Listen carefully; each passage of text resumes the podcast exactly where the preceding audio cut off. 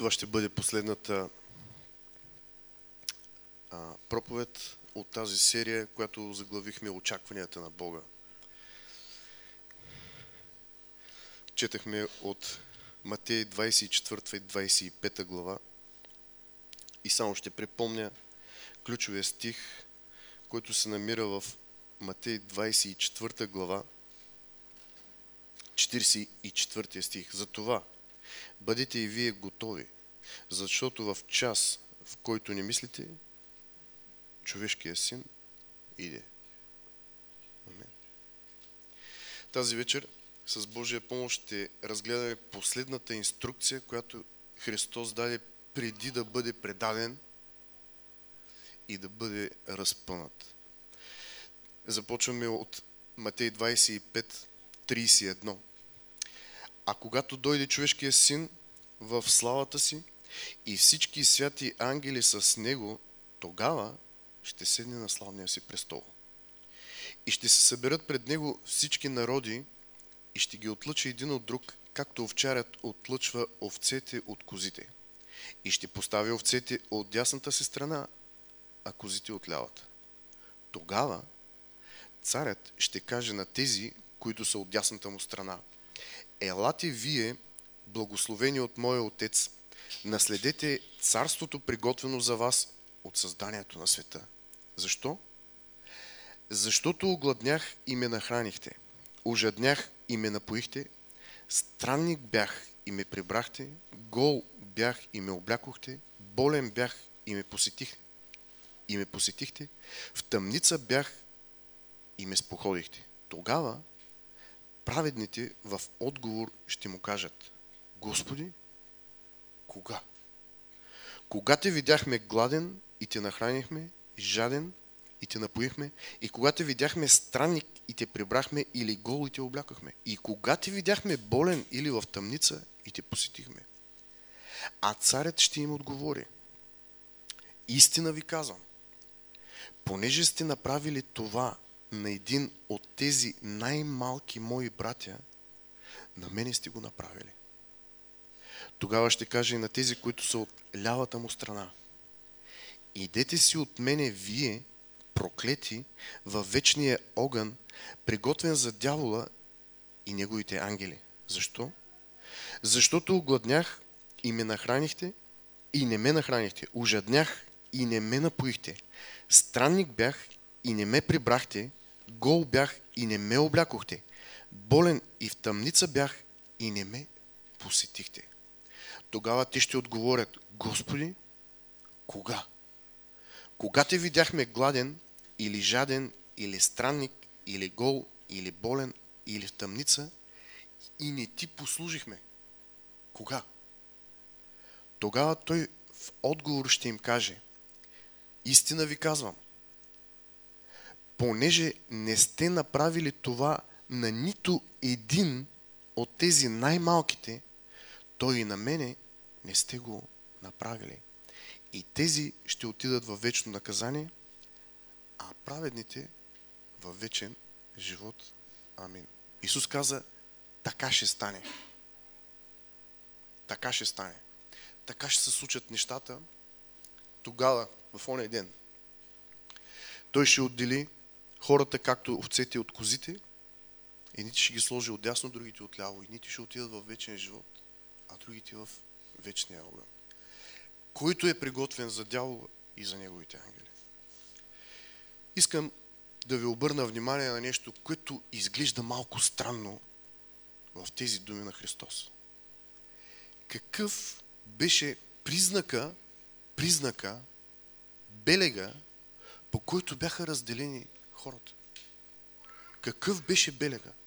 На пръв поглед може да ви направи впечатление, че нищо ни се вързва. Ние знаем, че хората ще бъдат спасени заради вярата си и ще бъдат осъдени заради неверието си. Каза, който повярва и се кръсти, ще бъде спасен, а който не вярва, ще бъде осъден. А тук изведнъж Христос отива по-нататък и говори за нещо друго. На пръв поглед. Той каза, гладен бях, жаден бях. болен бях, странник бях, гол бях, в тъмница бях и вие го направихте за мен или не го направихте. И по този начин разделя хората. И забележите, че и от двете страни, и от ляво и от дясно всички са изненадани. Те, които бяха от дясно, казаха кога? Кога сме го направили това нещо? Нямаме спомен. Сме го направили за тебе. Другите пък, които бяха отляво, казаха, кога пък не сме, го, кога пък не сме ти послужили? Те бяха с убеждението, че са служили. И вижте нещо много интересно, което Бог ни открива в, в тази история. Той премества прожектора върху малкият човек. Каза, понеже сте го направили за един от тези най-малките, за мен сте го направили. Или, понеже не си го направил за нито един от тези най-малките, той за мен не си го направил. Христос премества прожектора върху малкия човек.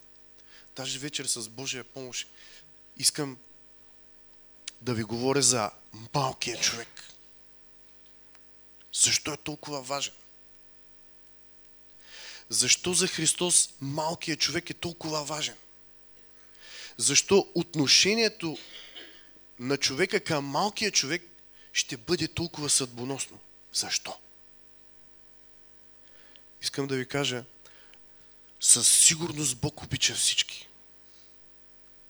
Обаче има едно много специално отношение към малкия човек.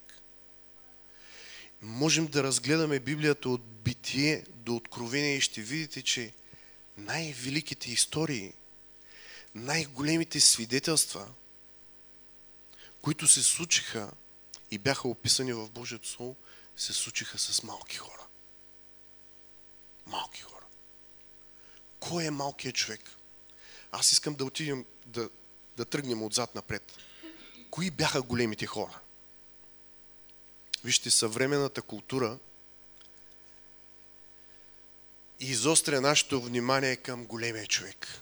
Той е важен. Важно е кой е големия човек. Важно е кой е силният човек.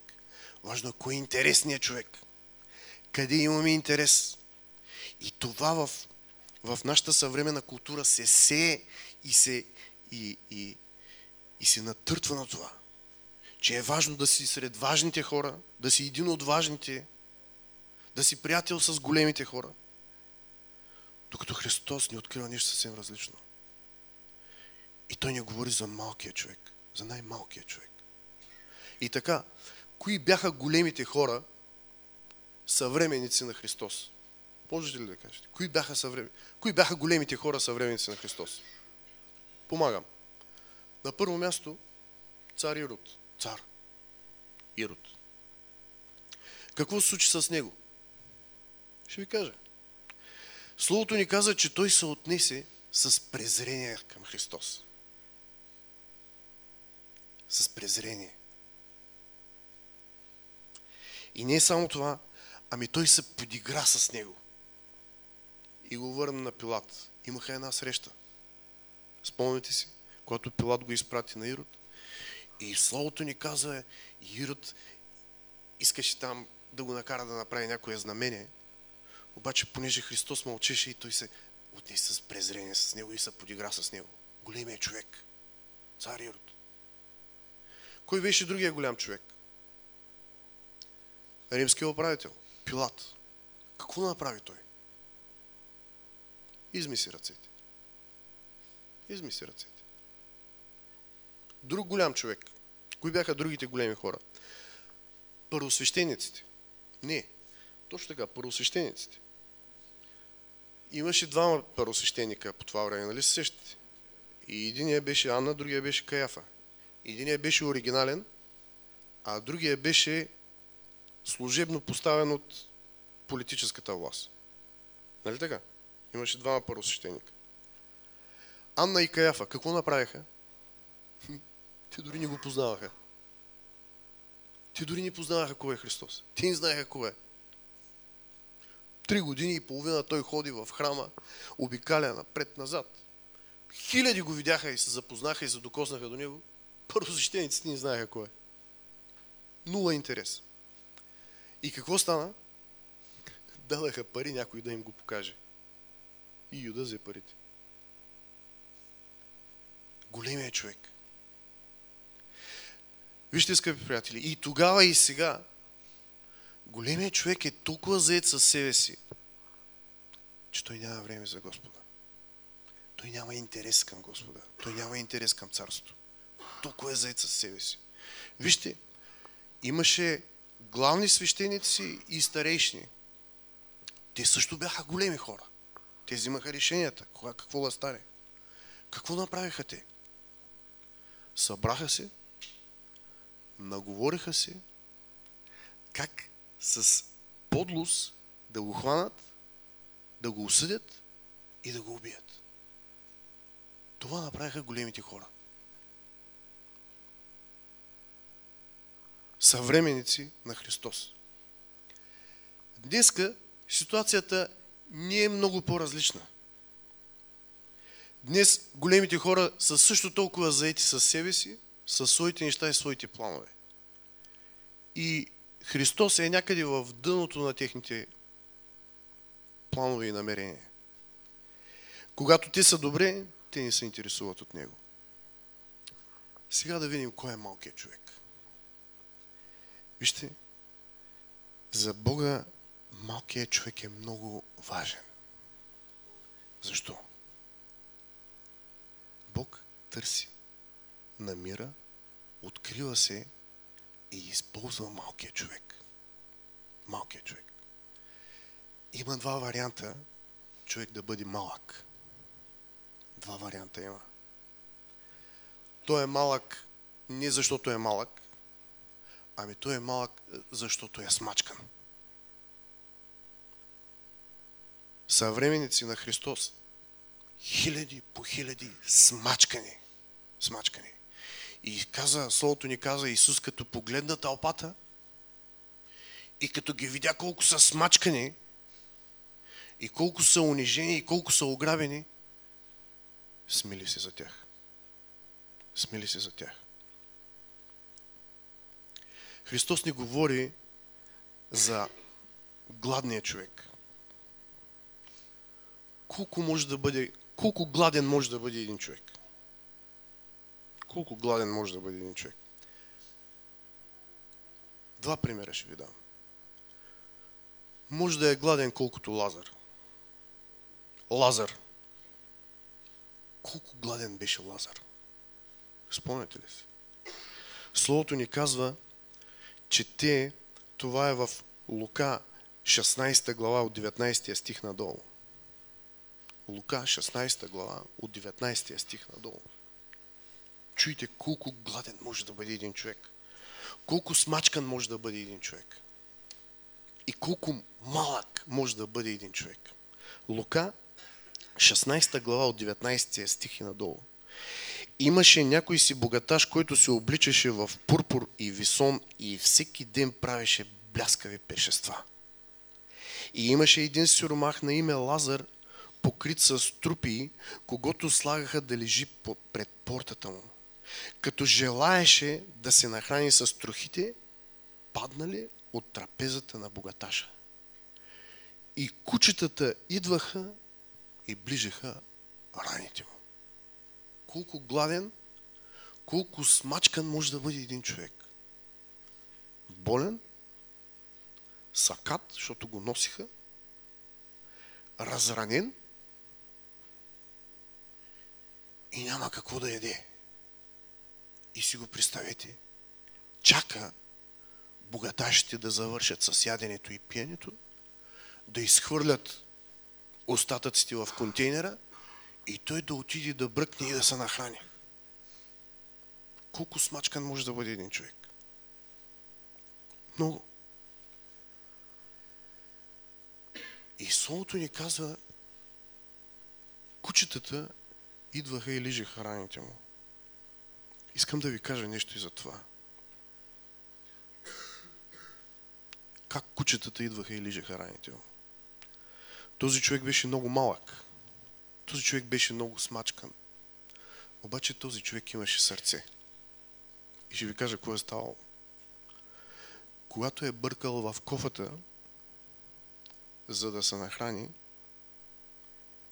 едно за него, едно за кучето, едно за другото куче, едно за третото куче.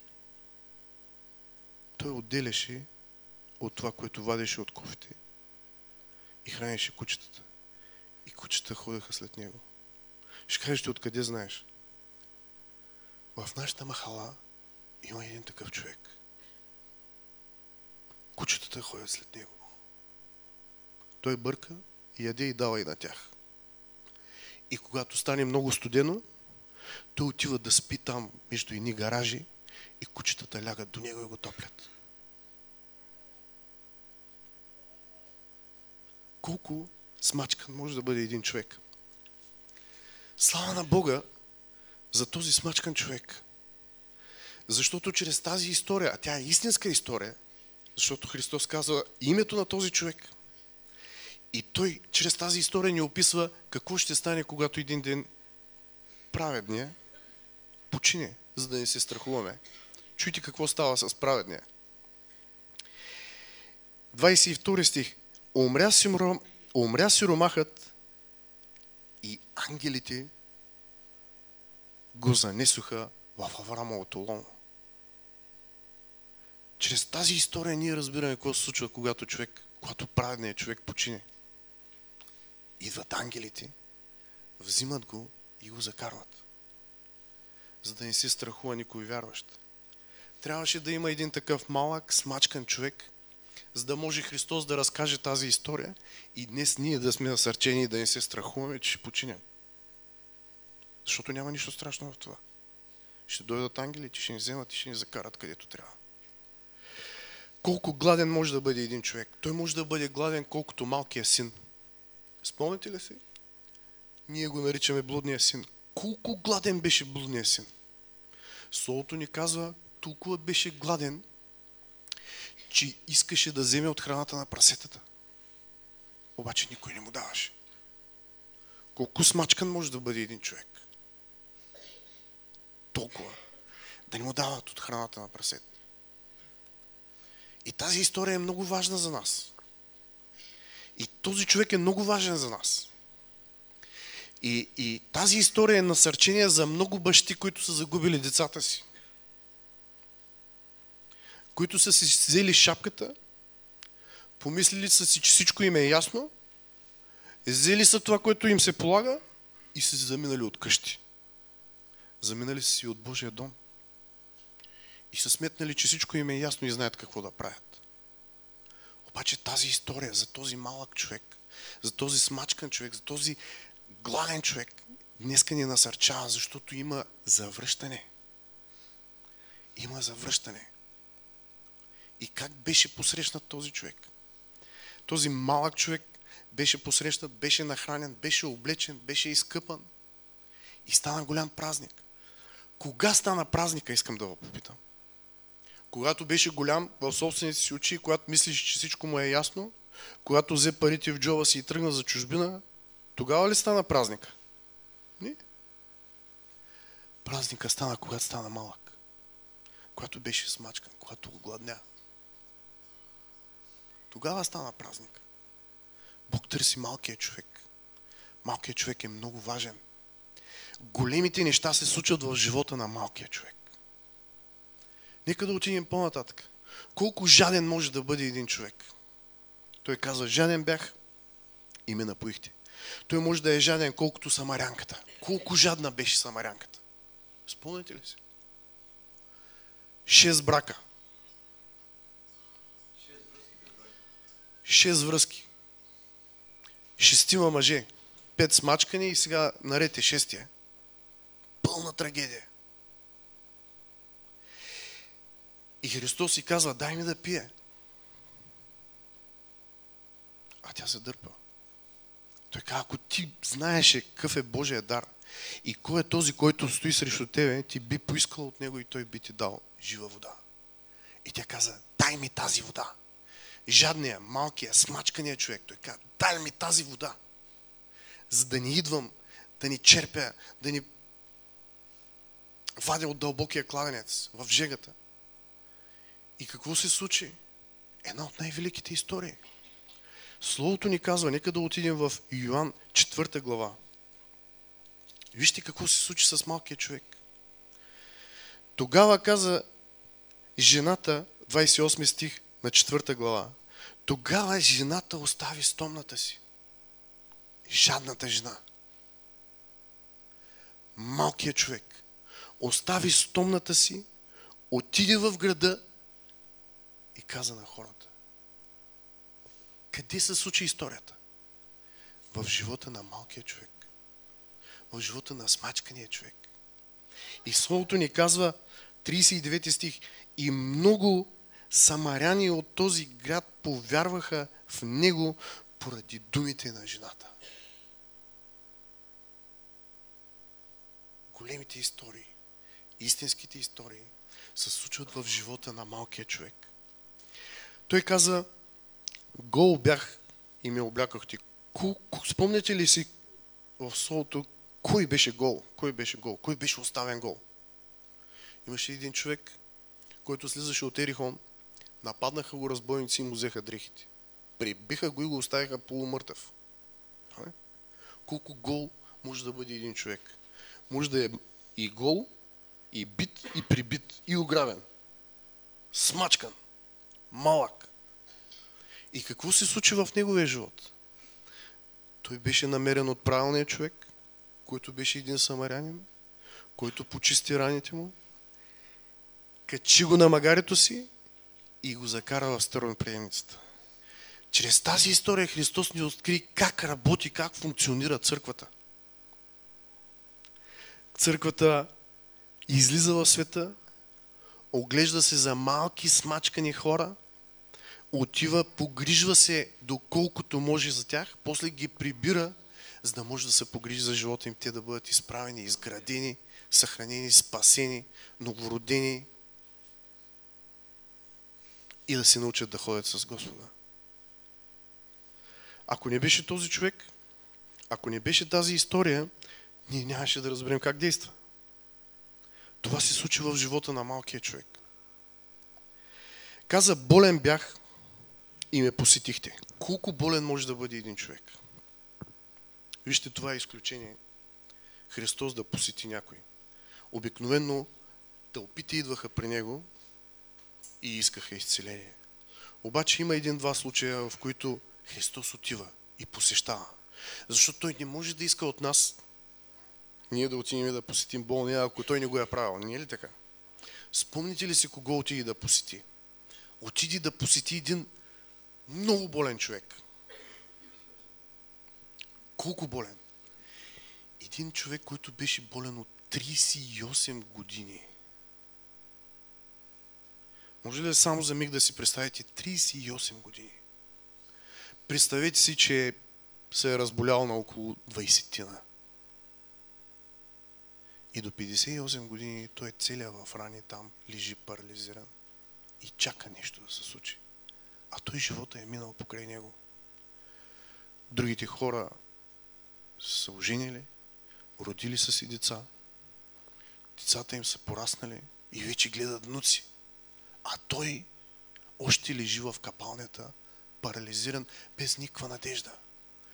И Христос специално отива в тази капалня и специално отива и посещава този човек и му казва, искаш ли да оздравееш? И историята се променя. Той беше толкова объркан този човек. Мислиш, че му трябва някакъв човек, който да вземе да го такова. Не, не, не. Христос му показа какво му трябва. И той излезе оттам здрав и хвалеше Бога. Колко болен може да бъде един човек?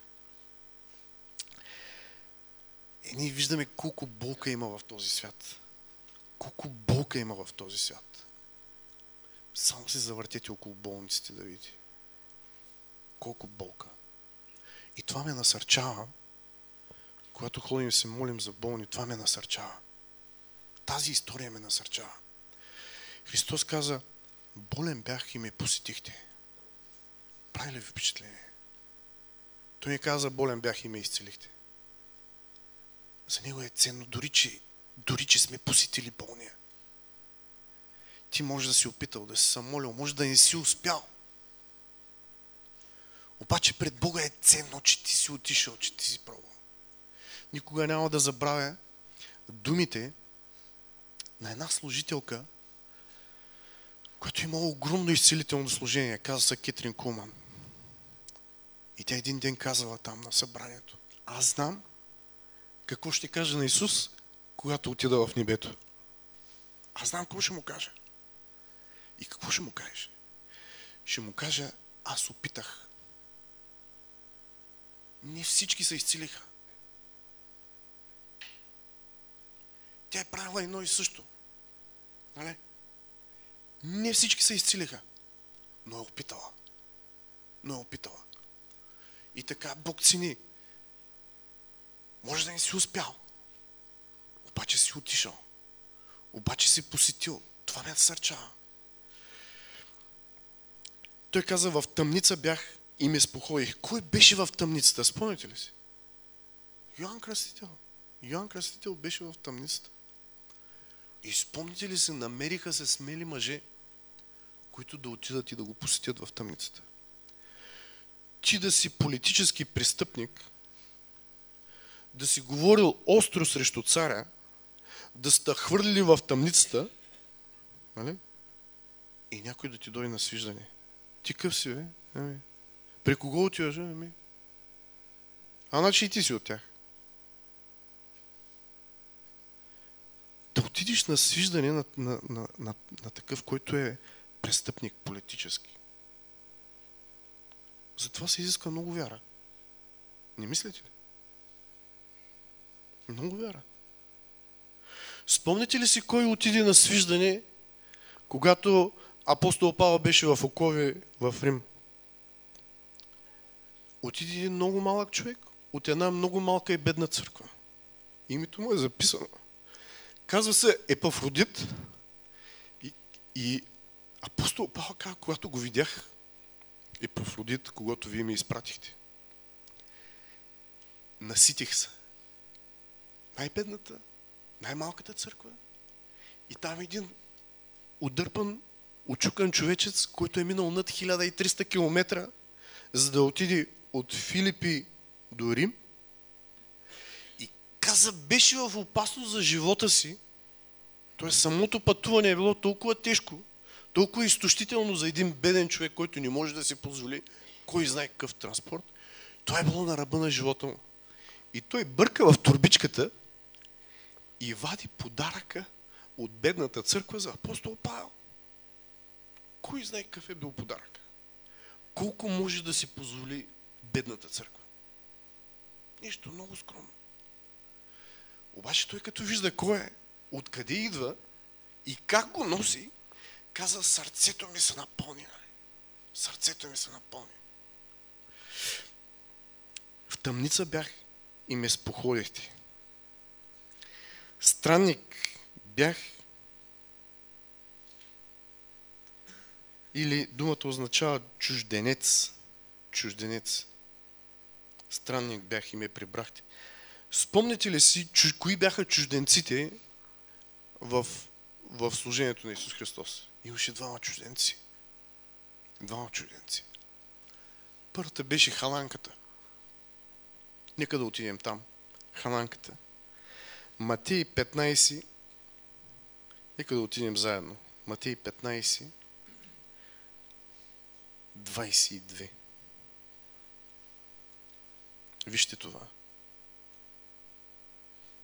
И ето една хананка излезе от онези места и извика – Смели се над мене, Господи, синя Давидов, дъщеря ми жестоко страда, обладана от бяс. Но той не й отговори нито дума. Учениците му дойдоха и му се моляха, като казаха, отпратия, защото вика след нас. А той отговори, аз не съм изпратен при други, освен при изгубените овце от Израилевия дом. А тя започна да се смалява беше толкова смачкана, обаче намери сили още повече да се смачка. И солото ни каза, а тя дойде, те гонеха, а тя дойде, кланеше му се и му казваше, Господи, помогни ми. Малкият човек, смачканият човек. И вижте каква е история. Той казва, аз не съм пратен при, при другите народи. Аз съм изпратен само при... Отец го изпрати при изгубените от Израел. Обаче идва една чужденка. И той трябваше да покаже какво да се направи с чужденците, след като го изисква от нас. И той каза, бе, не е редно. А тя дойде и той отговори, не е прилично да се вземе хляба на децата и да се хвърли на кученцата. А тя каза, така е. Още повече се смачка. Господи, така е, но и кученцата едат от трохите, които падат от трапезата на господарите. И тогава Исус и отговори, о, жено, голяма е твоята вяра. Нека бъде според желанието ти. И в този час, кога? В същия час, бесът те остави и детето беше изцелено. Кога? Когато тя се смали. Малкият човек. Най-големите истории в Библията винаги са свързани с някой много малък човек. Затова той е толкова важен, толкова ценен и Христос накрая обръща прожектора към малкия човек. Кой беше другия малък човек? Другия чужденец в служението на Христос. Ами това беше стотникът. Чуйте само стотникът. Нека да отидем заедно. Това е в Лука 7 глава. Лука 7 глава. И той праща да повикат, да повикат Христос, за да се помоли за неговия слуга, защо, защото му е мил. Защото му е мил. И те отиват и Христос се съгласява да тръгне. И тръгват към думът му, но той каза, докато 6 стих на 7 глава, докато Исус вървеше с тях и беше вече недалеч от къщата, стотникът изпрати до него приятели да му кажат, Господи, не си прави труд. Защо? Защото не съм достоен. Той почне да се смалява. Защото не съм достоен да влезеш под покрива ми. Затова не сметнах себе си да, за достоен да дойда при тебе. Кажи само една дума и слугата ми ще оздравее. И девети стих, като чу това Исус, се почуди. Обърна се и каза на вървящите след него множество. Казвам ви, дори в Израел не съм намерил толкова вяра. И когато изпратените се върнаха в къщата, намериха слугата оздравял. Малкият човек. Малкият човек. Вижте какво стана с големите хора и вижте какво стана с малкия човек. Малкият човек може да е малък, защото е смачкан. Но малкият човек може да е малък, защото се смалява. Защото се смалява. Йоанн Кръстител каза, отидаха в тъмницата и му казаха, виж какво става. И нашите хора отиват при него, при Исус. И той каза, така трябва. Аз трябва да се смалявам, а пак той да расте. Той беше научил тайната на Божието царство. Аз трябва да се смалявам. Голямата история се случва в живота на малкия човек. Само си помислете какво служение Йоанн Кръстител. Казва, целият Израел, Юдея, Галилея и от Ерусалим, всички отидаха да се кръстят при Йоанн Кръстител. Чували ли сте някога за такова служение човешко? Цялата държава. Да отиди и каза, отидаха да се кръстят в реката Йордан и изповядваха греховете си.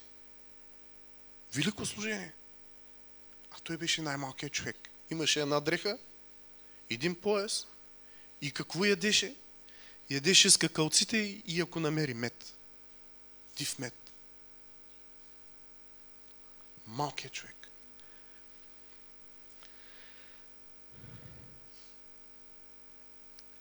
Бог използва малките хора.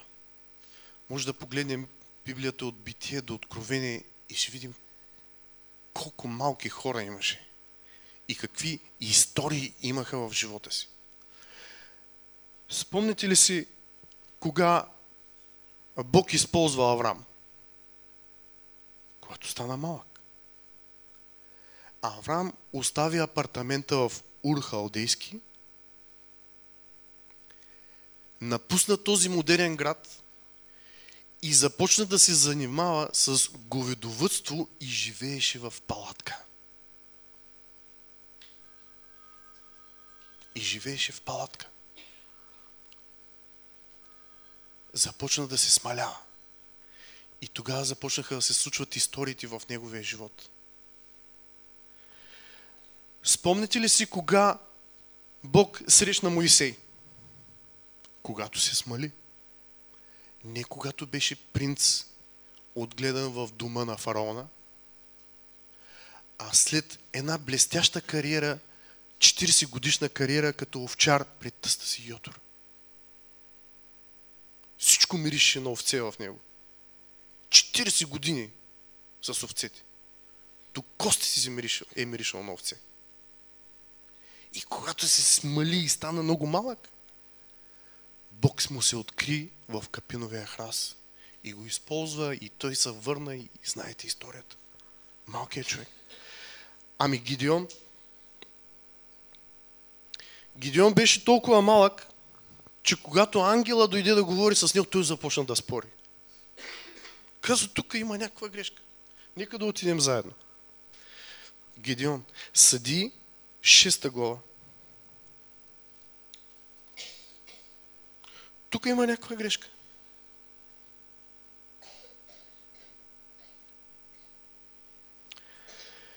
И Господ го погледна и му каза, иди с тази твоя сила и ще освободиш Израел от ръката на мадианците. Аз ти изпращам. А той му възрази и каза, О, Господи, с какво ще освободя Израел? Ето, моето семейство е най-незначителното в рода на Манасия. И аз съм най-малък в бащиния ми дом. Кой освободи Израел от мадянците? Същия човек. Същия човек. Този малък човек, той каза, аз съм най-малкият там в моето семейство, рода ми, а, племето ми е най-малко, рода ми е последния и аз съм в семейство най-малкия. Този човек с Божия помощ отиди в стана на 135 хилядната армия на противника. Можете ли да борите до това? 135 хиляди човек.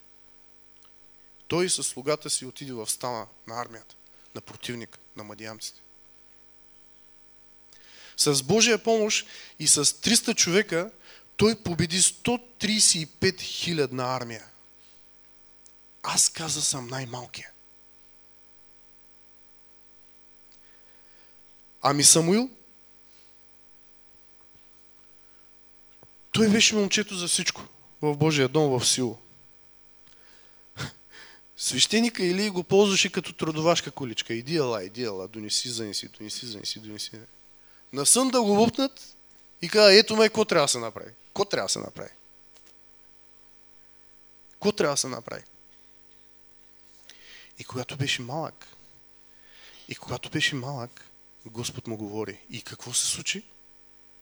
Словото каза, Господ така направи с това малко момче, че една дума от устата му не падна на земята. Малкият човек. Да отидем нататък. Саул. Спомняте ли си колко малък беше Саул в собствените си очи? Отива пророка да го помазва за цар. Самуил да го помазва за цар. Жребия се пада на него и казват къде е. Саул.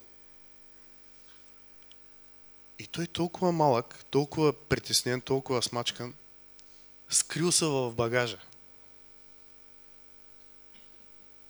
И като го накараха да се изправи с една глава по-голям от целия Израел. С една глава по-висок. Обаче малък. И Господ му каза, когато беше малък в собствените си очи, Господ ти направи цар над Израел. Господ използва малкия човек. Да отидем нататък. Давид. Давид беше толкова малък, че не сметнаха за необходимо да го повикат, когато щяха да го помазват за цар. Толкова беше малък. Даже не, даже не го брояха. Толкова беше малък. Но вижте какво стана. Когато стана трудно, първо царе, 17 глава, 32 стих, нека да отидем там. Вижте какво се случи.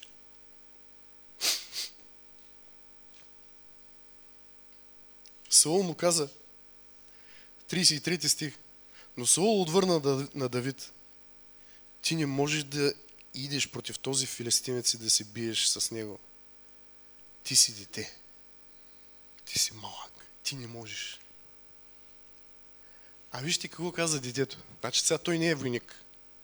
Той няма право да е войник, защото е малък. Цялата Израилева войска трепери от страх от филистимците, защото те са хората, които държат желязото. Имат желязни мечове, копия и така нататък и колесници, а пък Израел нямат. И цялата войска трепери. И вижте какво се случи с малкия човек. Може ли да прожектираш 17 глава на първо царе, 32 стих. Само този 32 стих. И Давид каза на Саул, да не отпада сърцето на никого поради този. Отиди най-малкият човек в цялата армия и каза, вижте какво, никой да не се страхува. Никой да не се страхува. Малкият човек. Бог взима малкият човек, използва го и обърна войната. И обърна войната. Да отидем по-нататък. Йоанн Кръстител, казахме как се смалява. Павел, спомняте ли си, Павел, когато беше голям, специалист и познавач на Словото и фарисей и така нататък, гонеше църквата. Обаче, когато срещна Исус, много бързо се смени, смали. Много бързо се смали. И от Савел стана Павел, което означава малък. Този човек стана малък. И той написа по-голямата част от Новия Завет. И структурира църквата. Слава на Исуса. Бог търси малкия човек. И така,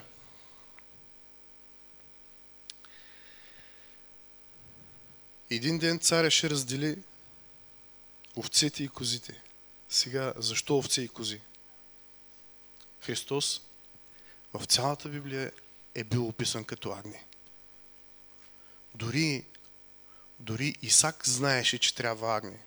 Вървят Исак и Авраам и той каза, татко, дарвата са тука и огъня е тука.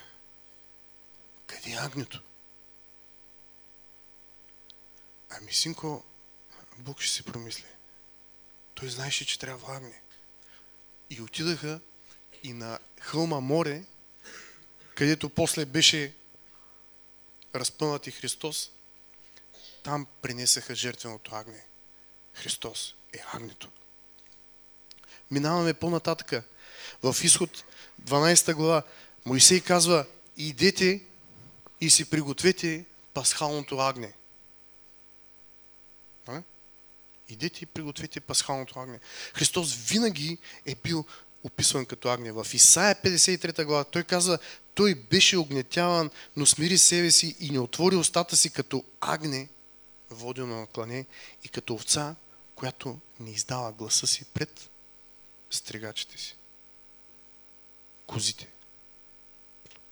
Вижте, Каква е разликата между овцете и козите?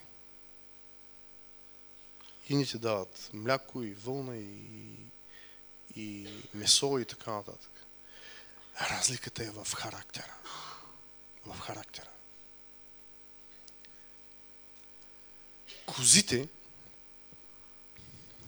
козите превръщат полупустинята в пустиня.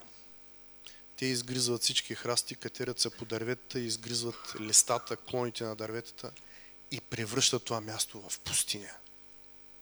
Това е характерно за, за козата в уния географски ширини. Ядат всичко. Опустошават всичко. И сега върви заедно с овцете и след малко е на покрива на къщата козата. Малко трудно управляема. Има, има такъв а, нрав. Своенравна е. Козата е своенравна. Своенравна. Това е разликата между овците и козите. Козата е своенравна. Има една история, в, тя се намира в, в Левит, 16 глава, където се говори за този козел – Спомняте ли си тази история?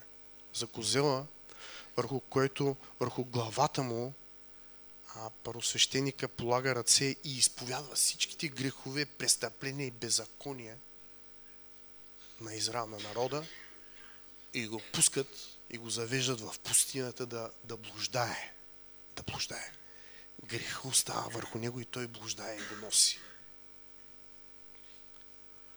Това е козата своенравна, решава, че така ще бъде, не го интересува човека, не ме интересува той, не ме интересува, аз съм решил, така ще бъде. И тази своенравност носи последствия върху. Какво се случи? Спомняте ли си, когато осъждаха Христос и тогава свещениците и главните старейшини казаха, да бъде разпнат, кръвта му да дойде върху нашите глави и върху главите на децата ни. Точно както с козела. Първосвещеника слагаше греховете върху главата на козела, тега не върху нашите глави да дойде. Случи ли се? Случи се. След 30-40 години дойде Тит и смаза всичко. Над 40 000 човека са избити някои са успели да избягат. Всичко е било смазано. Тези, които казаха да дойде върху главите ни на нас и на децата ни, тък му бяха отгледали децата си, бяха пораснали и всички бяха ликвидирани. Словото се изпълни. И така, връщаме се на малкия човек. Защо Бог толкова държи на малкия човек? Защото в Бог може да използва малкият човек. Малкият човек позволява да бъде използван. Малкият човек се смерява пред Господа и Господ му дава благодат. Какво да бъде нашето отношение към малкият човек? Това е много важно. Това е много важно. Това е, може би, едно от най-важните неща в живота ни като служение, като вярващи. Да видим малкият човек и да отидем и с вяра да му послужим. Защото малкият човек ще е този, който ще промени света. Нека да наведем глави. Господи, благодарим ти сега за тези думи. Ти ни предупреждаваш да се вгледаме и да не презираме малкия човек. Този, който е гладен, този, който е жаден, този, който е гол, този, който е в тъмница, този, който е болен и този, който е чужденец, странен. Молям те сега да ни дадеш мъдрост, молим те да ни дадеш разум, разпознаване, как да бъдем адекватни и да послужим на малкия човек в нашето поколение. За да може един ден, когато видим лицето ти, ти да ни сложиш отдясно. Молим ти да им помогнеш да ходим с вяра, която действа чрез любов. Молим се в името на Исус. Амин.